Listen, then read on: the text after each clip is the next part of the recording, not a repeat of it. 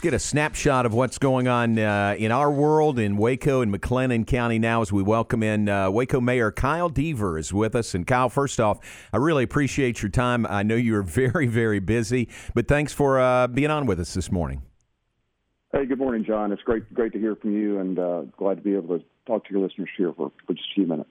We've had this set up for a few days now, and uh, it turned out to be, I mean, what a week we're going through now with the numbers of, of uh, positive cases spiking 79 yesterday in McLennan County. Uh, what, just what are your thoughts about that, uh, that rise here over the last week or so? Well, John, it's just extremely serious and very, um, very concerning. Um, you know, about uh, a little over two weeks ago, we were averaging about 10 to 12 uh, cases, active cases per day. Uh, so that means cases where people are still sick, they haven't died, and they haven't recovered. And that had been the case for several weeks. And today, or as of yesterday, uh, we have 360 active cases. Wow. Um, so you know, just think about that kind of increase. And more than that, even, is the fact that our positivity rate, which is the uh, number of of uh, positive test results over total tests taken was at about half a percent for weeks, and over the last three weeks, it's re- it's gone up to over 12 percent. Um, we were uh, we were about a tenth of what the state's positivity rate is, and now we have passed the state's positivity rate. Hmm. So we've got a real problem here in, in McLennan County, and uh, Texas across the board has a big problem.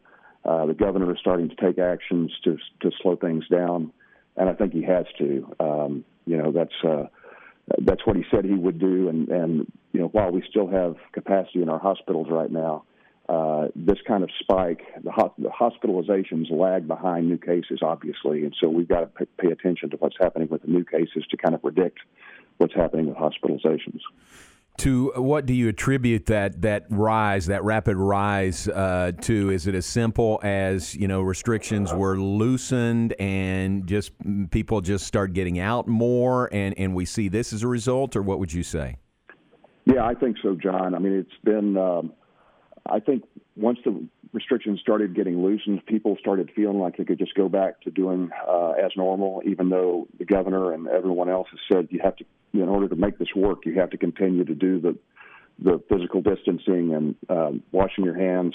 And he started talking last week about the need for face masks and covering your face. Uh, there was a study that came out of uh, Texas A&M University in conjunction with Texas University, if you can imagine. it tells you how serious this yeah, exactly. when they're having to work together. right. Uh, that that said that face coverings could be the the most important thing uh, to to slowing the spread, and so that's why he started talking about face coverings. That's why Bexar County and several other counties uh, passed orders last week, and we passed an order last Friday but yeah, I think it's just people getting out, some people traveling, uh, going to parties, going to bars, and then bringing it back to uh, Waco. You mentioned the hospital capacity, and you know Houston's had issues with that, and they've had an overflow situation in place. Is there a plan in place for Waco in case we need to do that? Yeah, we we we do have plans. The hospitals, you know, the good thing is we're in much better shape now than we were in March when we had to talk about this when we, when we had to start shutting things down then uh, with the hospitals. The hospitals have uh, closed off some rooms and converted them into uh, overflow COVID uh, 19 rooms. Um, so we have some excess capacity there. Um, both of our hospitals are fortunately part of um, bigger networks, and so you know if, if we run out of space here, we can share with with some of their other hospitals. But likewise, we might be asked to take care of some of their patients from their other markets. Kyle Deaver is with us, Waco Mayor. Uh, what's what's this been like for you personally to go through this? Uh, I'm guessing this wasn't in the uh, mayor's handbook, you know, of how to handle a pandemic. Yeah, global pandemic. Judge Felton and I both talked about this. Um, I mean, that's certainly not something that you really thought would be on the horizon, and um, you know, we've just had to rely on our health experts and. Um, and, and fortunately, we're we are blessed with really great doctors and public health experts here in Waco that have helped advise us uh, on how to deal with this as we've gone along. And uh, you know that's one thing I think that is a real positive that I've seen out of this is is the uh, working hand in hand. You know, from from a Baylor perspective, with uh, our guy Kenny Boyd, you know, in athletics, to Baylor on campus, to city health officials, to Baylor Scott and White, Hillcrest, and Providence. It just seems like everybody is uh, pulling the same direction and working well together.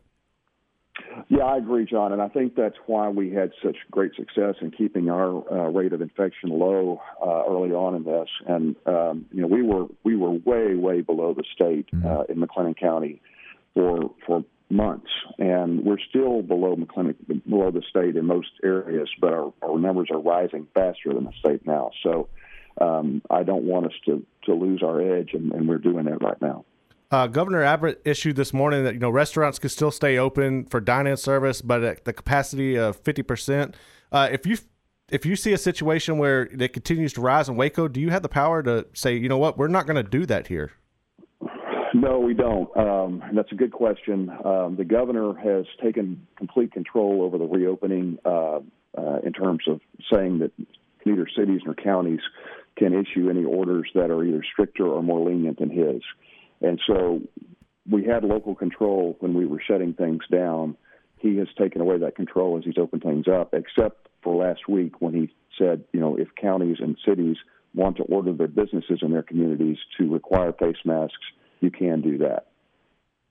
Kyle, uh, one thing uh, on the horizon, you know, that's first, not first, but it is a very prominent thought in my mind is is football season. You know, when we get to the fall, sure. are we going to? What's that going to look like? Uh, I know you don't have a crystal ball there, but you're plugged in uh, more than most of us. Uh, what What do you think football in the fall will look like? Well, I think um, you know it may be different from high, for high schools from college. Um, I think there is some chance that there is no football at all. I think there's a chance that we got football with zero fans in the stands or very few fans in the stands. I think it's going a lot of that's going to depend on how the introduction of these uh, student athletes back to campus, like Baylor is bringing their football team back to campus over the last couple of weeks, um, and other and other athletes as well. How well they're able to uh, keep the infection rate out of those uh, teams as they try to, uh, you know, they're, they're testing them on a regular basis. They obviously found a few positives when they first got here. They're quarantining those.